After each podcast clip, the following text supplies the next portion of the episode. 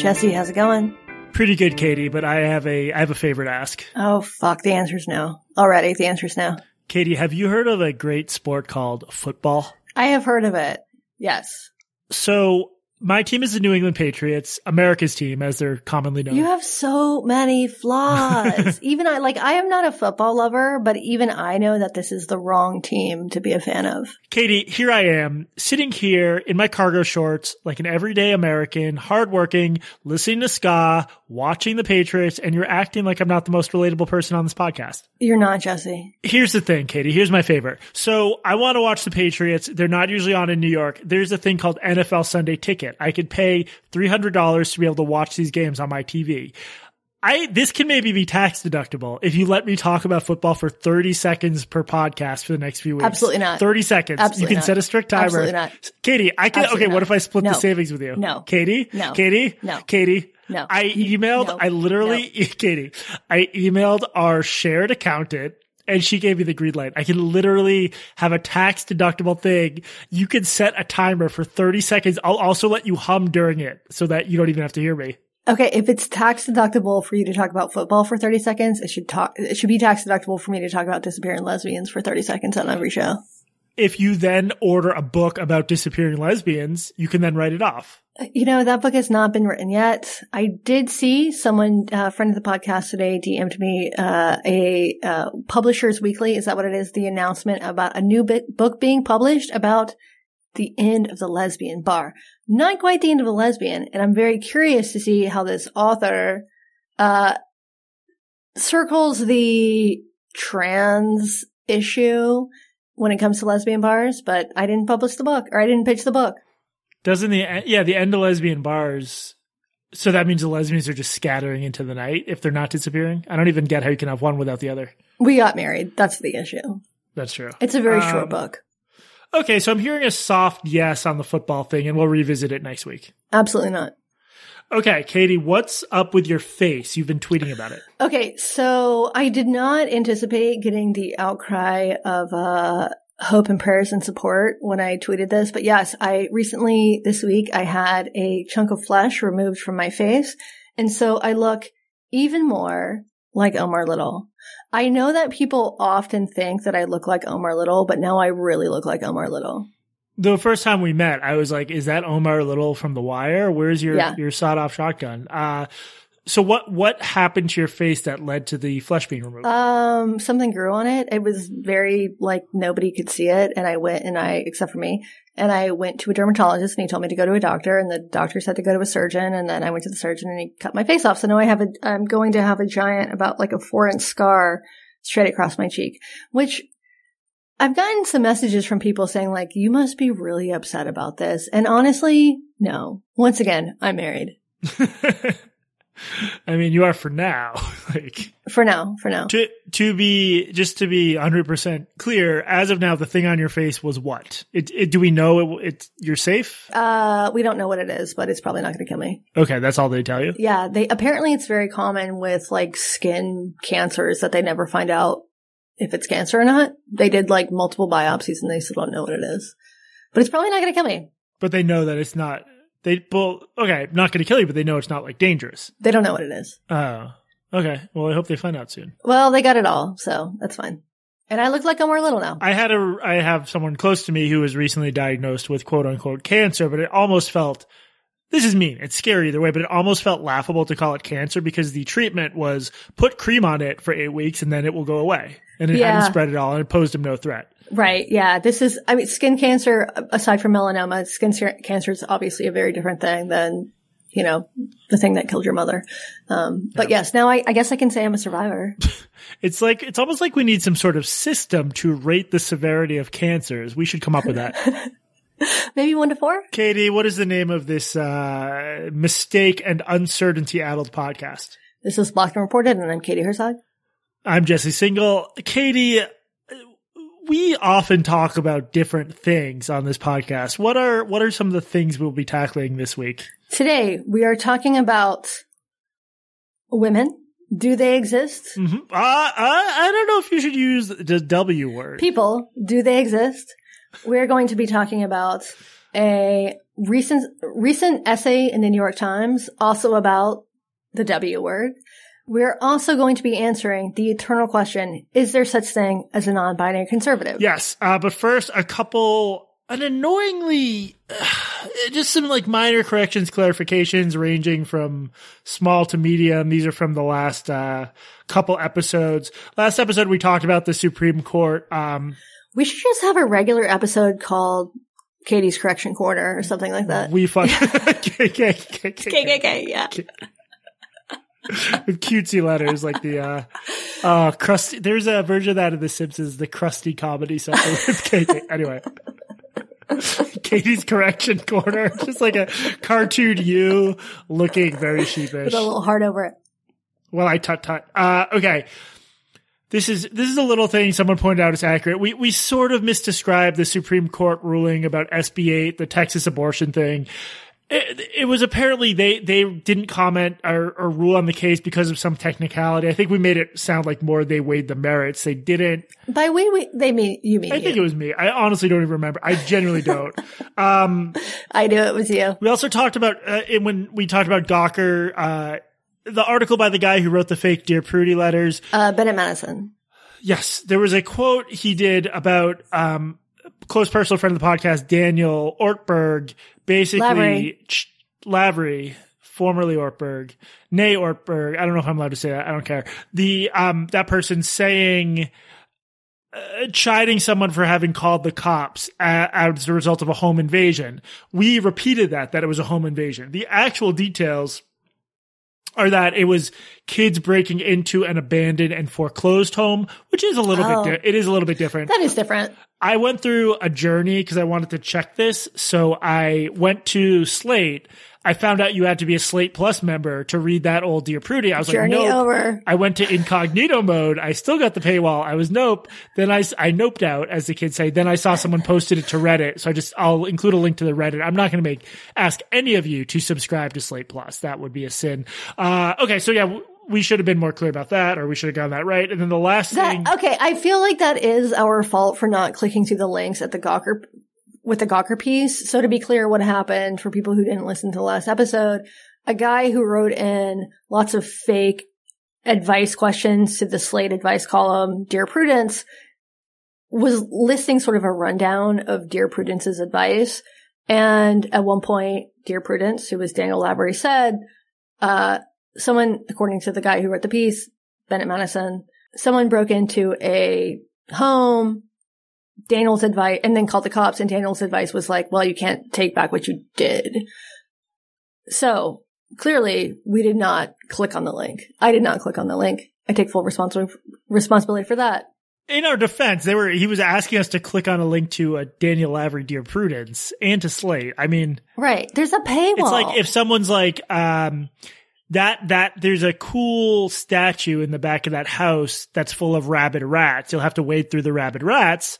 I'll take someone's word for it. There's a cool statue there. I'm not going to go check for myself. That was a really good analogy, by the way. That's right off the dome. Gawker should have, uh, Gawker should have done a better job of vetting that particular part.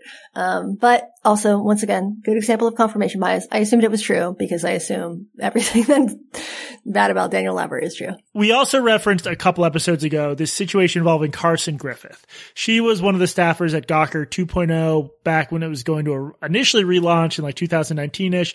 We referenced a Daily Beast article about her supposedly saying offensive stuff. There's currently a lawsuit underway. She is suing Max Tani, the author of that article, and then Daily Beast uh, editor Noah Shachtman. This would be a whole thing to get into. There will be the lawsuit is progressing. I think it's going to be juicy there are a couple things the Daily Beast seems to have like really distorted here. We'll restrict them to the show notes, but the the short version is I think people listening to this might have assumed Carson Griffith is like credibly accused of having done something wrong. I, I think there might be nothing here. It's like really fucked up. And again, we'll have show notes that include like a Slack log that show what we're talking about. It would just be a whole 25 minute thing to get into here. Uh, I don't want to do that. I do want to, to, we should have been clear about that because I don't want people to get the sense that we agree that Carson Griffith did something wrong. Once again, don't believe anything that you read on the internet. Do believe What do you everything you hear hear on on the this podcast. No, honestly, our own, our own credibility. Uh, okay, so on to the the that was the bread. Now we're getting to the tasty meat of the show. What are we going to talk about?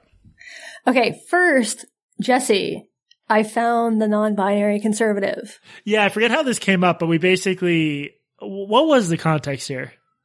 Um, there probably wasn't much context. At one point, I said that I realized that there was no such thing as a non-binary conservative, and what that told to me is that non-binary is a political identity, not a gender identity. You, I think, then argued that's because the concept of non-binary is very new, and maybe in 20 years or 30 years, there will be lots of conservative non non-binary people, conservative MBs. Anyway, we put out a call looking for conservative MBs, and we actually heard from one. Nice. So what do they say? Let's just play uh, this interview. I have to apologize for the quality of the audio.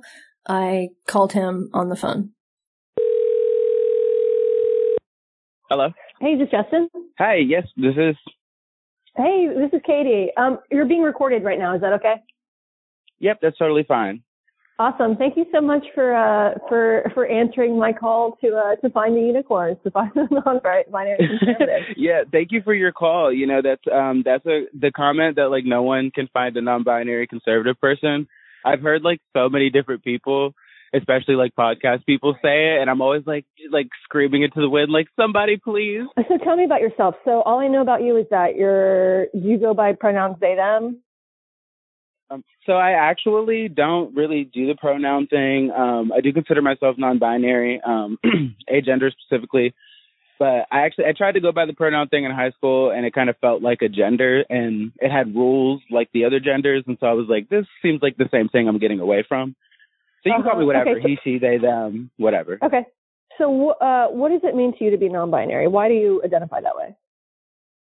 Uh, so for me, essentially the way I look at it is that, um, uh, well, first is like the difference between sex and gender. Um, I'm conservative, so I'm not one of those that's like sex isn't real or whatever. Like, I think sex um, is obviously obviously exists and it's binary, but the way it expresses itself through society um, is gender. Um, and I think that it, that essentially being somebody that's agender is just somebody that uh, I've just naturally the way my brain works. I'm happier and I serve society better when I just kind of opt out of the gender rules that we have for society. Um, and I carry myself very much like with feminine qualities, masculine qualities, re- or a- anything in between, just because I kind of don't think about whether or not things are feminine or masculine because I don't really care about it. Okay, so tell me, describe your sort of look. Like, what do you dress like in a, on, an, on any day? Would somebody walking down the street be able to tell that you're non-binary or agender?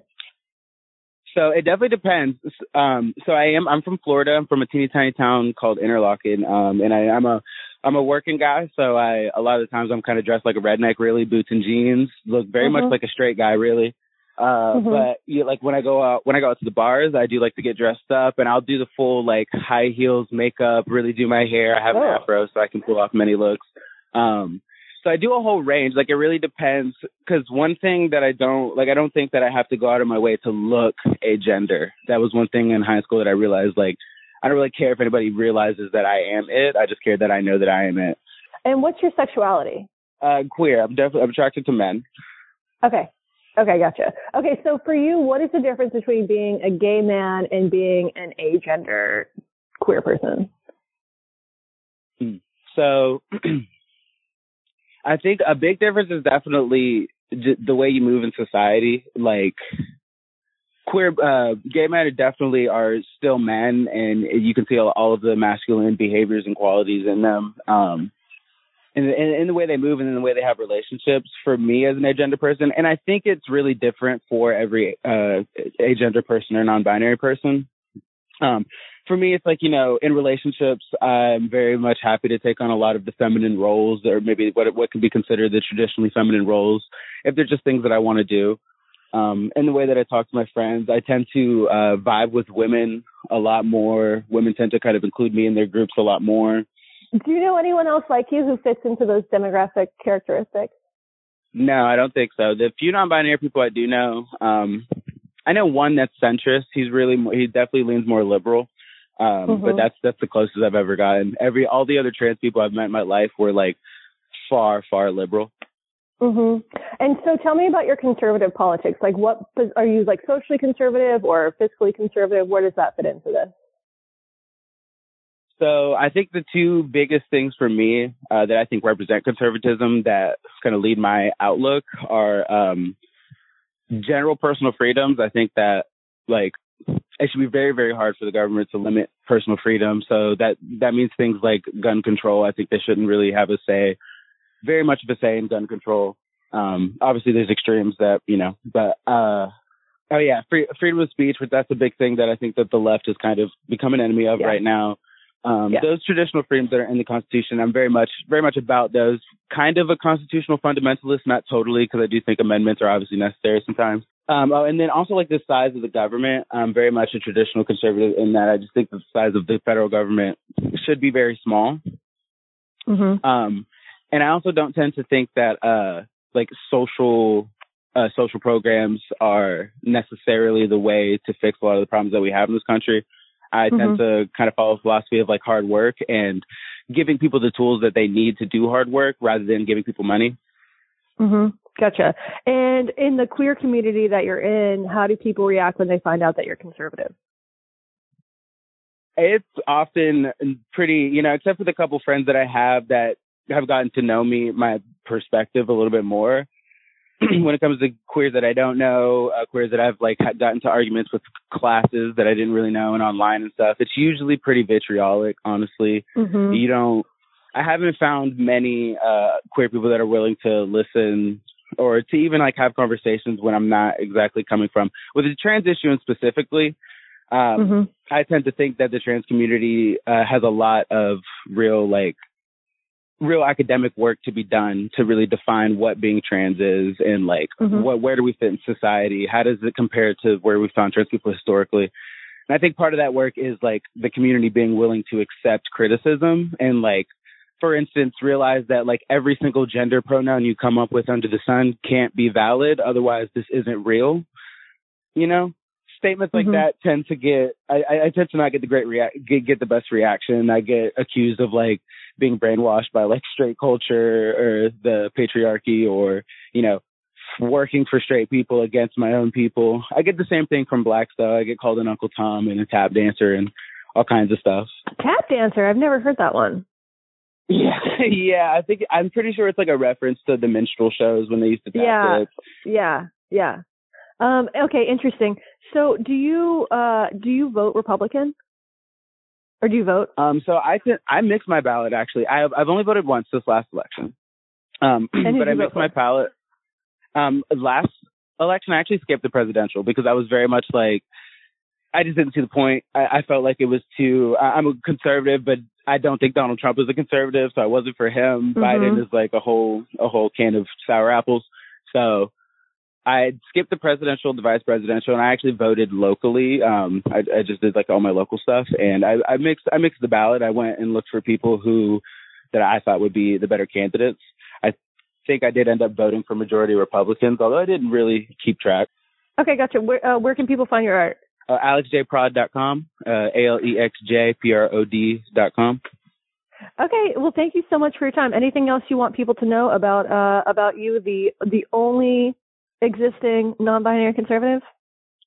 Definitely the only existing Well- black non-binary conservative. You are you are yeah. a man in your own category. Um, I mean, I would just hope that, um, you know, if this ends up on your podcast or anything, I would just hope that uh, what what I would like for people to get out of it is that like your political leanings are not they they're they're not related to your identity, either your racial or your sexual or gender identity. They shouldn't be. Those identities should happen completely separately from your politics. And I think this thing where you know, Democrats are telling us that they're fighting for us, I think it's obviously a lie, you know. And Mhm. I think that we should be, as a community, we should be more aware of that, the the fact that like the politicians and the media and the things that say they're fighting for us, they're fighting for their paychecks. They don't really care about the Yeah. trans community, and they're leading us down some roads that I think are pretty dangerous. All right, Justin. Well, you are a truly independent thinker, and I really appreciate you taking the time to speak with me. Thank you so much. All right, Jesse, we finally had a black, non-binary, conservative, working class artist on the show.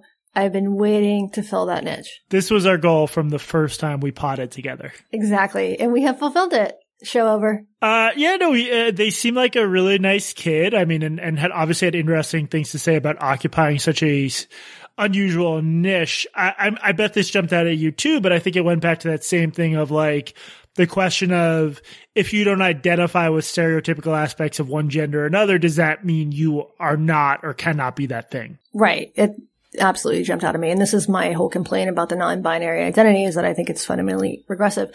I also think that his politics are probably more in line with libertarianism than sort of classic cultural conservatism.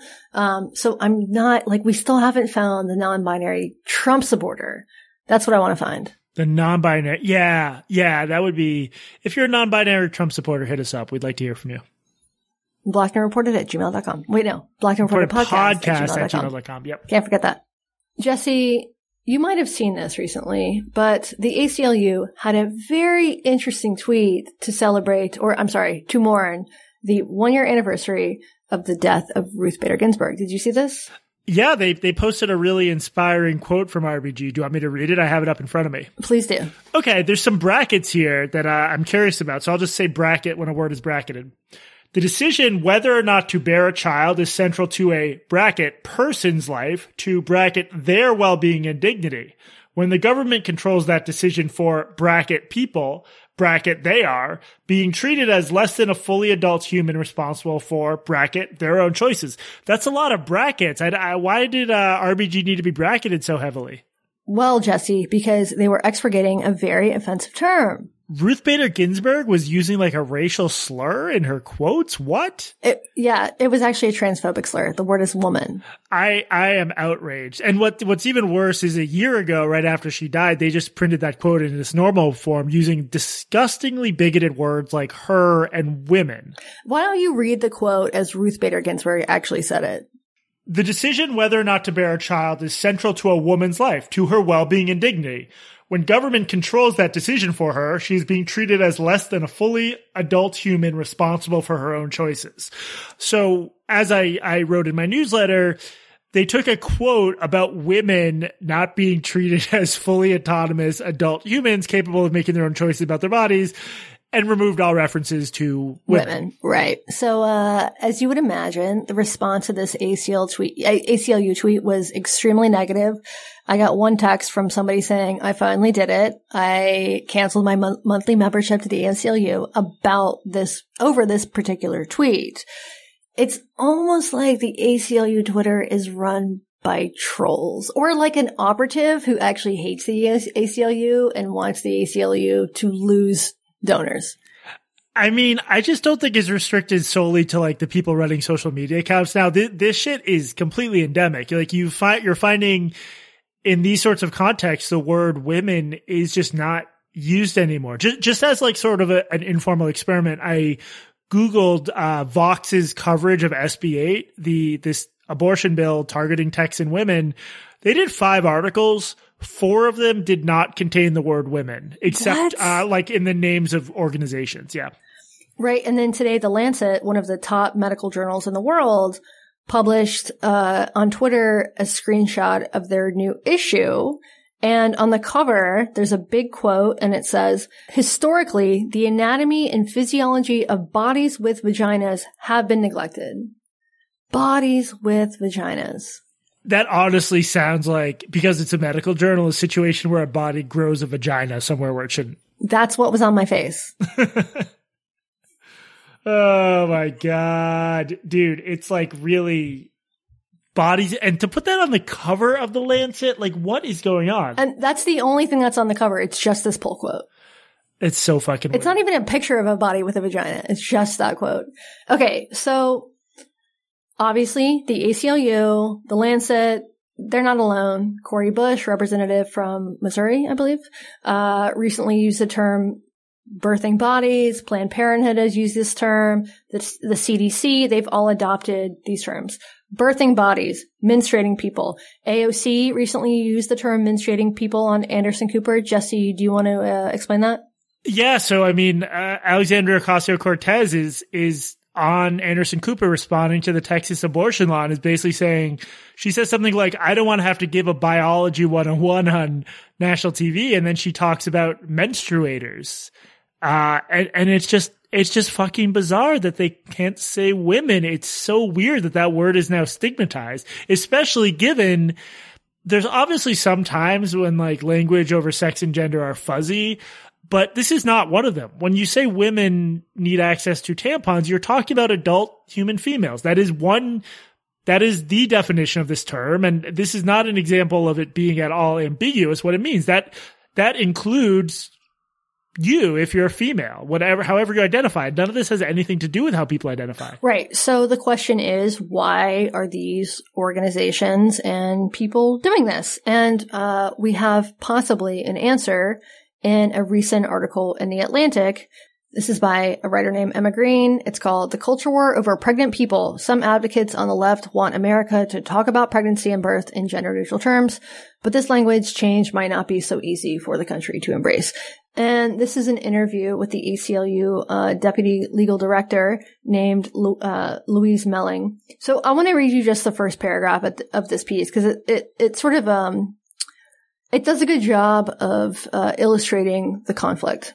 Last year, a brand new labor and delivery hospital opened on the well-to-do Upper East Side of New York City. Its name, the Alexandra Cohen Hospital, Hospital for Women and Newborns, might strike most people as innocuous or straightforward, but to some people, the suggestion that a hospital where babies are born is for women is offensive because transgender and non-binary people who do not identify as women can also get pregnant and deliver babies. And uh, she continues with a Q&A with Louise Melling. Um, and there are some, I think, illustrative points in this interview. Jesse, what did you think about this? I mean, it sounded like the interviewer, like, was almost nervous to ask if there could be any downsides there and always couched it as like, oh, what, what do you say when conservatives say this or that? It, it people, people I, there's no polling, but people seem to despise this language. People don't want to be called menstruators or pre- uh, people don't even like the much softer pregnant people because it just sounds jilted. And you sort of need to be able to talk about women for any sort of basic feminist analysis of all the, the ways women get fucked over around the world and girls. It's, it's so weird to me. Right. Both Emma Green and Louise Melling seem to have this idea that the only people who are, who object to this are conservatives, which is not true. I mean, you can see from the the response to the ACLU tweet that this isn't true. A lot of women who are not Ann Romney don't like this. It's alienating. And uh, so Emma Green does ask uh, Louise Melling about this. At one point, she asks, this may be an unwelcome imaginative, imaginative exercise, but I wonder if you have spent time thinking about why this makes some people on the right, of course, she says on the right, so mad. Why do you think people care about this? Melling says, Look, why do people get mad when people marry the person they love? If you want to have a child on your own, why do people get mad? If you fall in love with somebody of another race? I think there may be some people who are confused at first. Changes in language have to come with education. But for those prominent politicians, whether it's on abortion rights or transgender rights or voting rights, there's clearly an effort to have society be more narrow in imagination and inclusivity. That's like so bad faith. It's just sort of ridiculous, laughably so. So Melling never seems to grapple with the fact that this terminology, pregnant people, or for instance, asking people their pronouns makes most people uncomfortable. And this is especially true in a healthcare setting where it's important that people are comfortable. So by making a tiny percentage of the population more comfortable by, say, asking someone's pronouns or using terminology like birthing language, you're making the vast majority of other people uncomfortable. And this is especially true among old people, among non-native speakers, people who aren't on Twitter, and people who need to be made made to feel comfortable within a healthcare setting, especially. So she just doesn't seem to grapple with this at all in her imagination. It's only like arch conservatives who are uncomfortable with this language, which is just like, talk to your fucking grandma. Yeah. It's just not true. It's like, sure, if everyone's mad about something, some of the people who are mad about it might have bad politics or politics you disagree with, but, but th- this language does not come across as natural. And as of now, people don't like it. It's your, if you want to change it, you need to make the case for it. Don't just assume anyone who disagrees is a bigot. Exactly. It is, it does come across as authoritarian and also not organic in the slightest. It's sort of like saying all lives matter instead of black lives matter, right? Like, Yeah. Yes, it is possible for trans men to get pregnant. They're still female, but it's, that's why they can get pregnant. But it is taking the focus away from this specific population. But, but trans, the point I made in my newsletter is trans men are included. When you say women getting pregnant, it just means, it just means adult Right. human females. If people are that offended, they sh- we should say females, but they'll say to no to that because they, they have a weird belief system where trans men who give birth are also not female. That's genuinely what they believe. It doesn't make sense, but yeah. I mean, that's my solution. If the term women is, is offensive, just use the term female. That's all encompassing. That's talking about every percentage of the population who could possibly gestate children. That's all females. Yeah. The problem is they don't believe in biological sex. They don't believe there's such a thing as Right, females. female a lot of people calling for these language change. Yeah. Right. And it, th- there's like this great irony where it's taken so long for medicine and society to focus on women's health issues. And I, I can sort of see like, this is not an issue that I get super mad about. It's just not. I can see the argument, like it's not hard for me to steel man this. Yes, it, it is true that all people of a certain phenotype can get pregnant. That includes trans men. It's not hard for me to see that. Language evolves. That's true. There are these other more well accepted cases where we change the language to be more ex- inclusive that don't bother me. Things like, you know, mail carrier instead of mailman, spokesperson instead of spokesman, whatever. It's just, but it's it's fundamentally different because all that is is a recognition that women can be spokeswomen and Right. mailmen can be mail. It's just it's entirely different because the whole point of talking about pregnant women or women's access to tampons is there there is it's so weird that we have to say this.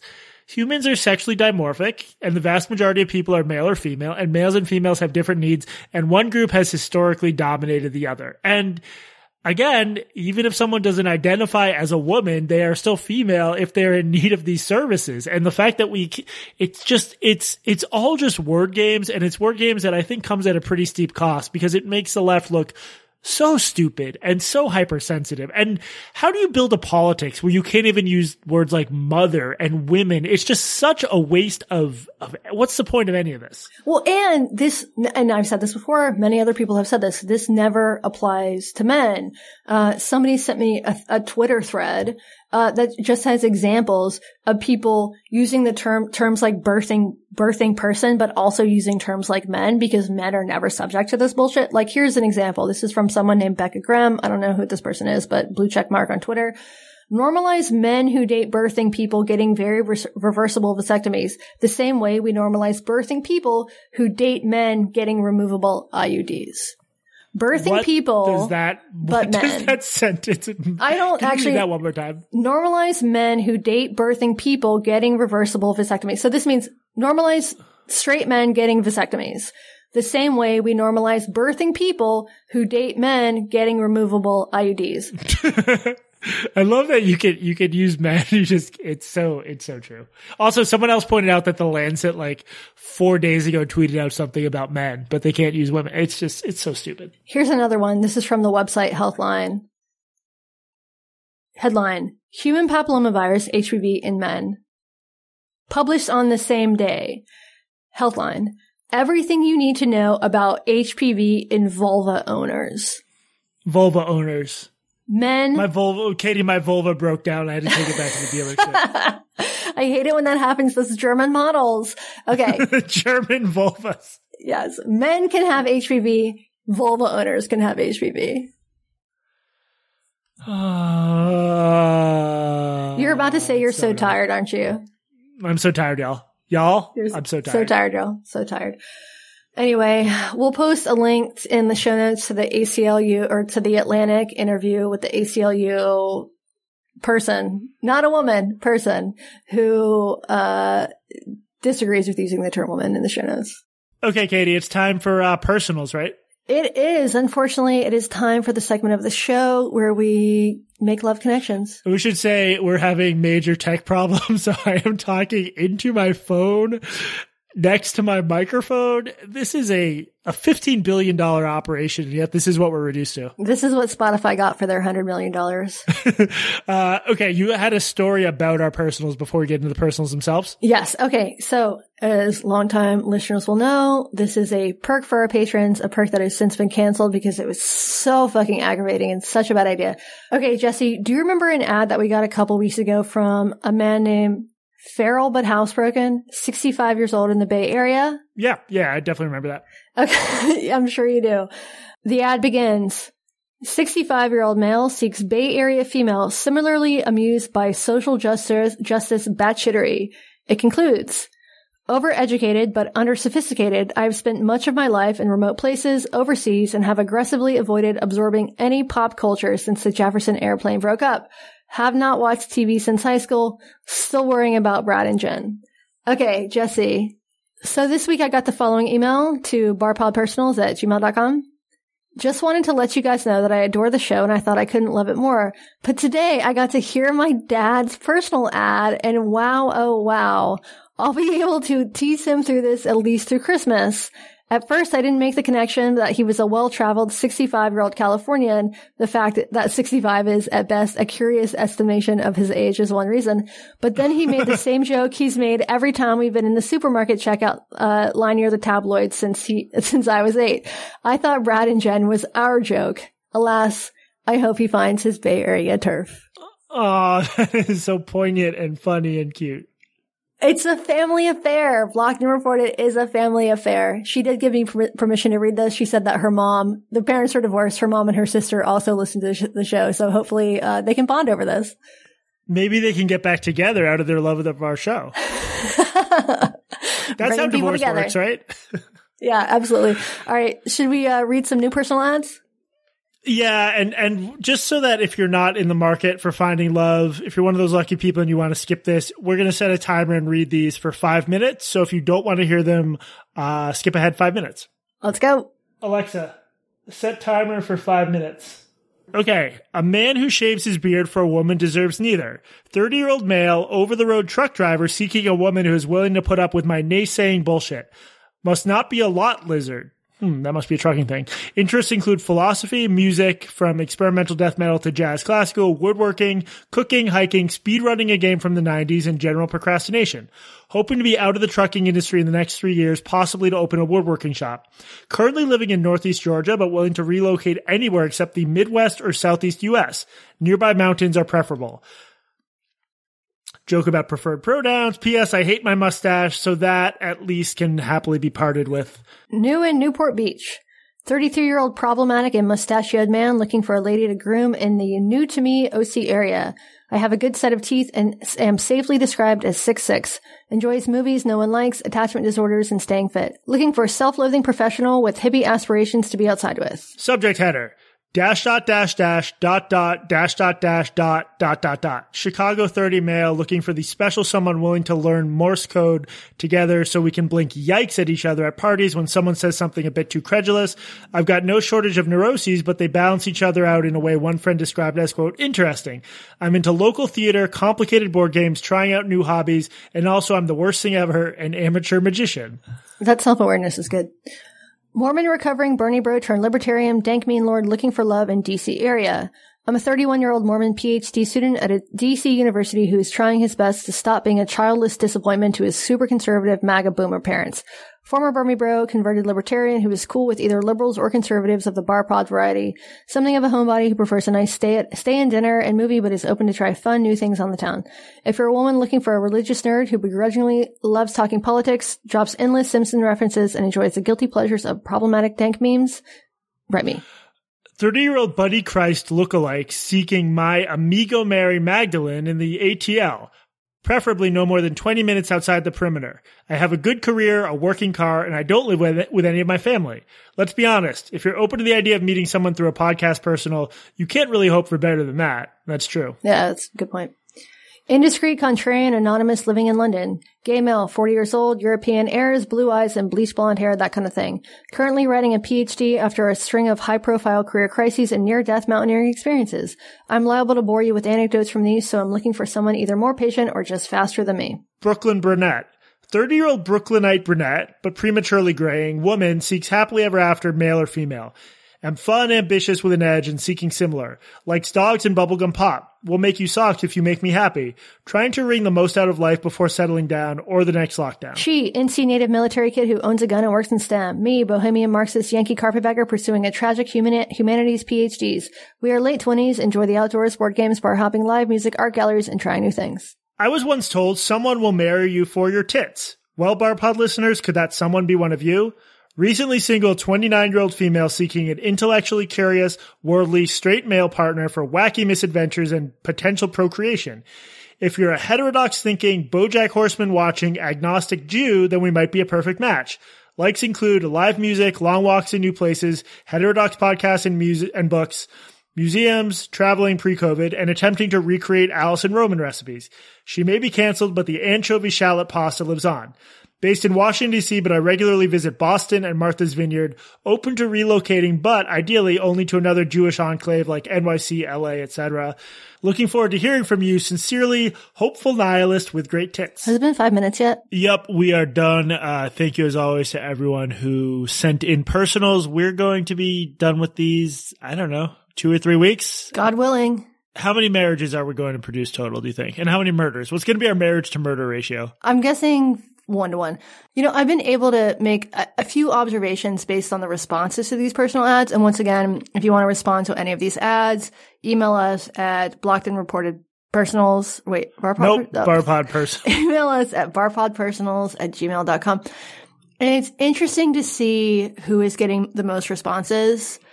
And Jesse, it's the person who said that she had great tits. Huge surprise. who would have thought? I know. And then also people who have asked for like who are seeking platonic friendship have also gotten uh, gotten a fair number of responses, but mostly it's the woman with great tits. Some people are just pouring out their whole lives telling these complicated stories. Out. So then one person's like, "I have boobs." Yeah, says a lot about our listenership, I'd say. Perverts, horny perverts, all of you. Indeed. All right. What's next? Uh, you can always reach us at blocked and reported podcast at gmail.com. We have a subreddit, reddit.com slash r slash blocked and reported. Very fun times there. And it seems to generate a good number of leads for us and story ideas. We do keep an eye on it. And then barpod.org for merch. It's just, it's crazy. It's a huge business booming shirts, tote bags, what else do we have? We have entire factories in China that are dedicated to just churning out our tote bags, mugs, sweatshirts. It's it's very efficient, uh, and we um we've struck up a side deal with the Taliban. They have some American supplied weapons that we're gonna spray paint, blocked, and reported onto. There's a lot going on. Wouldn't that be amazing to see photos of Taliban fighters wearing blocked and reported hoodies? Somebody make that happen. I mean, I mean that's everything we're fighting for right there. That's why we started this podcast. Akbar Allah. No, it's not. You're using Allahu Akbar, and we should say. Well, you Whatever. can say it because you're Muslim, but I'm Muslim. Uh, inshallah is a great Arabic word that just means if God wills it. Um, what else, Katie? What am I missing? We have a subscriber only program. If you go to patreon.com slash blocked and reported for just $5 a month, you get three free extra episodes of this podcast every month. You also get Ask Me Anythings. You get hangouts. You get direct access to Jesse's inbox. It is the deal of the century. Yes, patreon.com, the only place, the only place, Katie, to get premium content from us. For now. Hmm. All right. So this is like, we're a little bit late to this, but I just thought this story nicely summed up some stuff. Katie, what do you know about Ellen Pao? I know that she was the, either the CEO, yeah, she was the CEO of Reddit. That's what I know about her. She was a CEO of Reddit. Uh, before that, she worked at a powerful uh, Silicon Valley sort of venture capital firm called Kleiner Perkins, if I'm not switching the names around. Uh, she had a failed lawsuit there about uh, gender inequity, gender discrimination. At Reddit, there was a fairly convoluted controversy that led to her stepping down involving. Dude, I, I tried to parse this can you explain it? I did not. Like, I read like multiple articles about it and I still didn't understand what the fuck happened. No, I generally can't explain it because I, I tried to. It's actually not vital to this story, but it has to do with Reddit's moderation policies and with like some popular person getting banned. Um, and with different subreddits getting banned, gamers are involved, and whatever gamer gamers are involved, that's just a sign to me to stay away from a controversy. Uh, we'll include links to the show notes. It is I it is not easy to sum up. I did like try to get the quick bullet point thing, but a lot of people really hate her, and she did receive some misogynistic harassment as a result of this. As she should. some some well deserved misogynistic harassment. Okay, so she's got an, a couple things about her. I I went back and I read a piece in the cut about her experience in Silicon Valley and what led to the lawsuit. And it is, she dealt with like a fairly hostile environment. This is also a story of like her being on the private plane, the billionaires ride on and who's sitting where. Was it Jeffrey Epstein's plane? it was not Jeffrey Epstein's plane, but who was sitting on her lap? That's what I want to know it it's sort of like the Sheryl Sandberg super privileged person type of feminism that I think has some major flaws, some of which I actually wrote about in my book. So I obviously we oh, wait, are this is a man criticizing feminism, Jesse? I um that's not to say that if you're a venture capital millionaire who is female, you should have to deal with harassment. No one should, but it's just, it's interesting who gets held up as like the avatars of feminism. And it's unclear to me why Ellen Pao, what she has to do with like the, the biggest problems in feminism, like the fact that women are treated horribly and shunted into really, I don't know. I, I don't want to go on a whole like bleeding heart rant, but that was just rereading some of this stuff that's what it reminded me of. I'm going to have to go back through this episode and bleep every time you use the W word, just so you know. Yeah, sorry. I, so this, this person, this body with a vagina and their experiences at Reddit. I prefer to call them cunts. so Ellen Pao got like really into like some weird I guess radlib, for lack of a better word, like radlib fixations. Uh, she got really into incels. So she had one Wired article called The Perverse Incentives That Help Incels Thrive in Tech. I don't know where to begin with this. Incels are involuntary celibates. They're these, these sad sacks online who feel like they can't get laid a couple of them plotted or committed violent acts, but it's mostly just like these very pathetic, often angry communities. And it's, there became a little, do you think it's fair, safe to say that this was a little bit of a moral panic, the three months when everyone was talking about how dangerous incels are? Oh, absolutely. I don't think it was a little bit of a moral panic. It was a huge moral panic. I mean, we talked about this a little bit in the last episode. I referenced, um, a recent episode on Meghan Daum's podcast, The Unspeakable, she had a recent interview with a woman who has a podcast about incels. Um, and it was really quite worth listening to. And her argument is basically that the media doesn't understand these communities and doesn't speak the language. And, um, there's a lot of catastrophizing. And of course, there are these like edge violent cases um, some of which were connected to incel forums and some of which weren't at all, that all got sort of chalked up to, to, uh, incels online. Yeah, and and obviously you can't talk about like the raw probability of like some bad fate befalling you because people people aren't robots. But the fact is, on the list of things to worry about, being assaulted by an incel is like getting eaten by an alligator territory. It's that rare. You're more likely to end up in a, a chapter of Noah Berlatsky's ebook than you are to get killed by an incel.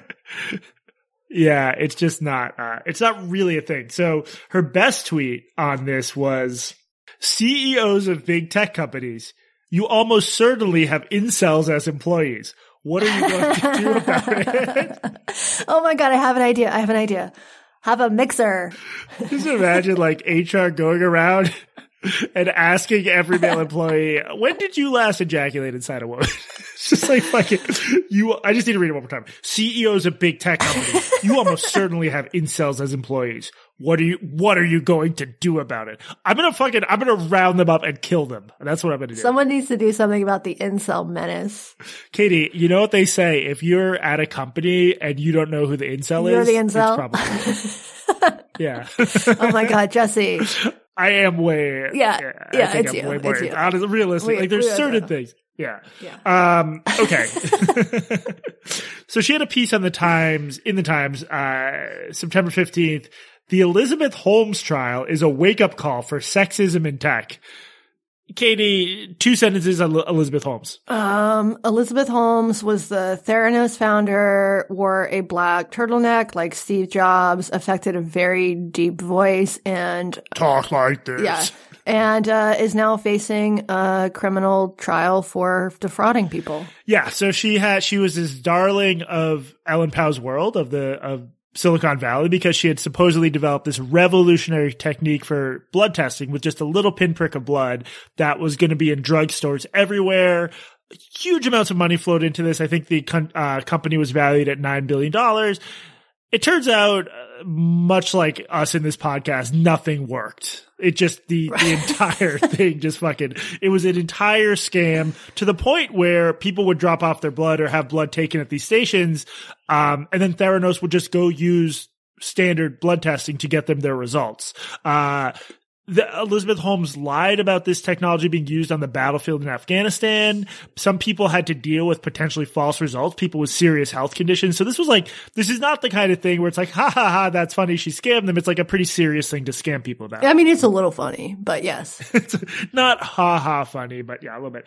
Um, so so in this Times article, she basically talks about how the world of tech is sexist and how it favors men and sort of risk taking and, and, you know, uh, overblown promises. But then she contra- contrasts that with the case of Elizabeth Holmes and she writes, quote, but after it was revealed that Theranos was not transparent when its blood testing equipment failed, it became clear that the company would be the exception that proves the rule that tech chief executives rarely face the full consequences of the harm they caused that is the only place in the article where she describes what Elizabeth Holmes and Theranos actually did. Just the phrase was not transparent when its blood testing equipment failed. Katie, this reminds me of uh, the events that started World War II when there was a misunderstanding involving Hitler and the border of Poland. yes, that's about the level of analysis that she provides here. So it, it it's just sort of a a, it's a ridiculous way to describe what happened because you're hiding from readers what actually happened. B, Holmes was indicted alongside Ramesh Sunny Balwani, her romantic partner scandal. He's male. So she was literally indicted alongside a male and the Times publishes an article saying men wouldn't get published for stuff like this. Do you think there's a case that like, I mean, should this be correct? I, I guess to me, I don't, I try to use that whole thing of like this never should have been published sparingly, but this seems like maybe that category of like they just should not have published this because it's such a ridiculous argument that is so easily refuted by the actual facts. I mean, I don't think the New York Times should never print bad arguments. Bad arguments are a part of life. Everybody should be allowed to make them. I do think an editor should have pushed her harder on some of these arguments. Like she has this weird section in the piece that has basically nothing to do with Theranos about Juul, the vaping company. And the New York Times did a stealth edit of this, which is just incredibly unethical. So here's how the paragraph, uh, this section read when it was published. In June 2019, Congress launched an investigation into Juul's part in the youth nicotine epidemic, including efforts to market its product as safe to children. By February 2020, a report from the Centers for Disease Control and Prevention showed that 68 people in the U.S. had died from lung injury associated with the use of vaping products.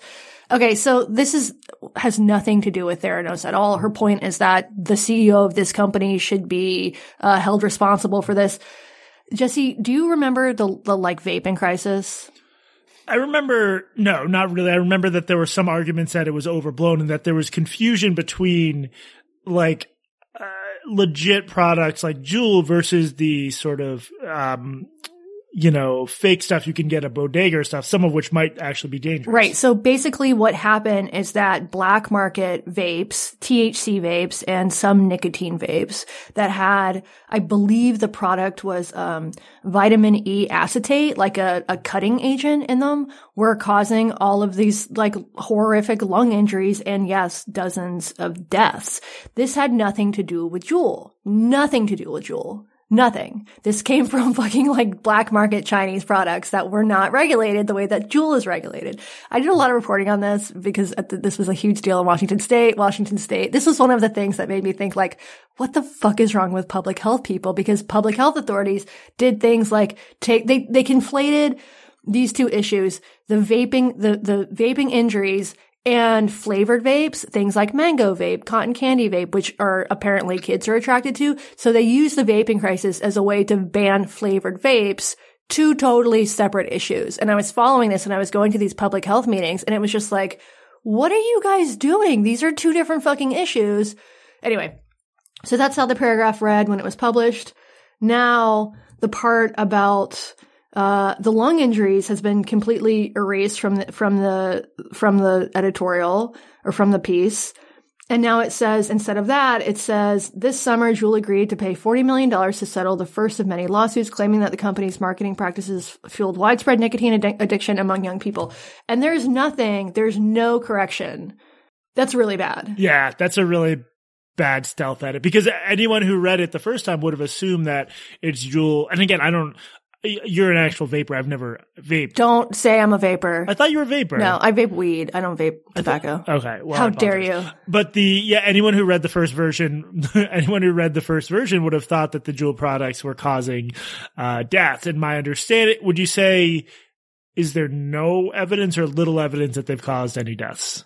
Not There's really, no- not all 67 of those deaths were. Black market vitamin acetate, uh, uh, vitamin. I believe it was vitamin E acetate. I might be getting the the particular substance wrong, but yes, this had nothing to do with Juul. Nobody was dying because of Juul products. So Pao also, the other insane line she had was, remember the accusations of harassment, privacy violations, price gouging, misleading advertising, and any of the other dozens of scandals at Uber? How about the genocide incited on Facebook in Myanmar? Or its engagement centric approach that led to the proliferation of anti-vaccination propaganda on the platform? Neither Mr. Kalanick, that's the, the uh, Uber guy, nor Mark Zuckerberg has faced any significant legal consequences. It's just weird because Elizabeth Holmes isn't just like facing vague legal consequences for like people don't like. She did very specific things that appear to be illegal. Obviously, if Mark Zuckerberg were, I, I am not going to defend Facebook or Mark Zuckerberg, but these are just, this is what I mean by you need good editing. It's clearly very different to be like, why hasn't Zuckerberg faced legal consequences for the uh, unintended consequences of the free flow of information? That's obviously very different. I mean, this makes me feel like this woman might not be very smart, honestly, which is sort of a main thing to say. But, but if somebody hasn't committed an actual crime, something that is illegal, they should not be charged with the crime. And she says this in, uh, in another paragraph.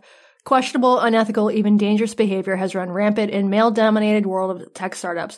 Though never charged with crimes, WeWork's Adam Neumann and Uber's Travis Kalanick hyped their way into raising over $10 billion to their companies, claiming they would disrupt their stagnant, tired industries. Hyping their way into raising over $10 billion isn't illegal. No. Fraud is illegal. It's it's also like it's sort of missing her point. The point for her to blame it on sexism when it's really like her whole fucking sector is broken and is full of charlatans. Like that's the problem. It's not like because they're male. It's because I mean Elizabeth Holmes did what males do. She just actually broke the law too. Um, I guess so.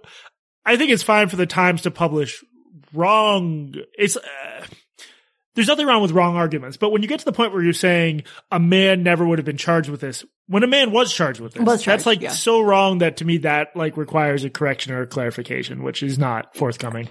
For sure. Between that and the and the Juul section, this is just a total fucking disaster and the editors should be ashamed of themselves. I'm really like the fact that they're that they didn't correct, didn't issue an actual correction for the Juul thing is is pretty shocking for the New York Times. Like not even a like not even a this post has been updated. There's nothing. This uh reminds me of I was arguing on a in a listserv that I I had to leave because it got so crazy. I was arguing about the Tom Cotton thing. The entire like upper reaches of the New York Times editorial page was incinerated by like a resignation and a firing. James Bennet was basically fired. Jim Dao, his deputy, was reassigned to another part of the paper because they ran a column by Tom Cotton saying send in the troops, uh, in response to the unrest last summer. Um, it, it led to hysteria. It led to Times staffers saying that the column put their black colleagues in danger. It's very unclear how that's the case. This was at a time when even 37% of black Americans supported bringing the military in, it, which is sort of a different question than what Cotton was saying you should do it even if the governors and mayors don't want you to, blah, blah, blah. The point is, I disagreed with the column, but it was not this radical far right thing on the axis of American public opinion led to this huge blow up that, that sort of temporarily destroyed the editorial page, huge blow up at the Times. A lot of people argued that the Times held itself to lower editorial standards for right wing column. What I told people I was in this argument with was like, in my experience, it's much more common for the editorial page to um, publish blatantly false or ridiculous stuff when it's making lefty social justicey arguments. I, I, I just think that happens all the time and, and it's sort of undeniable. I think that's probably because they publish so much stuff every day on the website. Yeah, there's always going to be a certain amount of, of shit uh, when you're publishing lots and lots of content. But there, this was in print. This wasn't just like a digital thing. This was also in print. Like they need to have higher standards than they do. Yeah, yeah. I think um, they should have. They should rethink this and they should do better. Do better times. Yeah, I think that that was about it. I just I, I did want to talk about that. Anything else jump out at you about this? About this uh, vagina having body? I also think this is one of the cases where the headline really did not serve the argument. I don't think her argument was good. I think it was slightly more nuanced than the headline um, would lead one to believe because she's not saying that the only reason Elizabeth Holmes is on trial is because of sexism. She's saying basically these guys are corrupt as well and they also need to be held to account, but she doesn't have any actual examples of Examples. Right, right. And she does completely ignore the fact, as you mentioned, that there's a man on trial. And and Holmes is appar- I haven't been following the trial, but apparently Holmes is her defense is that she was a naive she's like doing like reverse feminism where she's saying she was this naive Yeah, the pawn. damsel. Yeah.